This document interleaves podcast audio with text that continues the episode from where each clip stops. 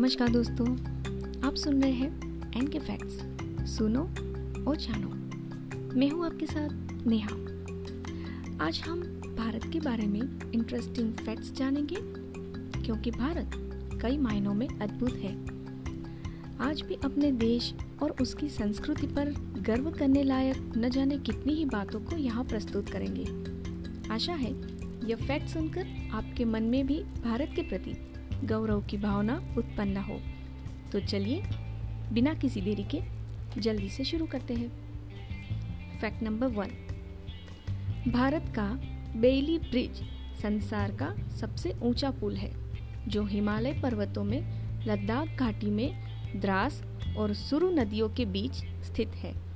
इस पुल का निर्माण भारतीय सेना ने सन 1982 में किया था।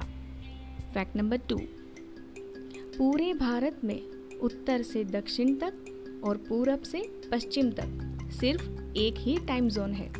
फैक्ट नंबर थ्री भारत में 300 से भी ज़्यादा भाषाओं में 4,700 समाचार पत्र रोज़ाना छपते हैं। फैक्ट नंबर फोर दुनिया के शायद ही किसी दूसरे देश में किसी पशु को इतना पवित्र समझा जाता होगा जितना कि भारत में गाय को समझा जाता है।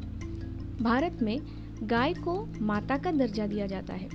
भले ही दुनिया के दूसरे देशों में गाय का मांस खाया जाता हो, लेकिन भारत में ऐसा करने पर जेल हो सकती है। Fact number five. भारत का ताजमहल संसार के सात महान अजूबों में से एक है। यह एक यूनेस्को वर्ल्ड हेरिटेज साइट है और इसे भारत में मुस्लिम कला का रत्न माना जाता है। फैक्ट नंबर सिक्स भारत का अंग्रेज़ी में नाम इंडिया, इंडस यानी सिंध नदी से बना है। फैक्ट नंबर सेवन भारत में होने वाला कुंभ मेला दुनिया का सबसे बड़ा धार्मिक मेला होता है। कुंभ मेले को अंतरिक्ष से भी देखा जा सकता है।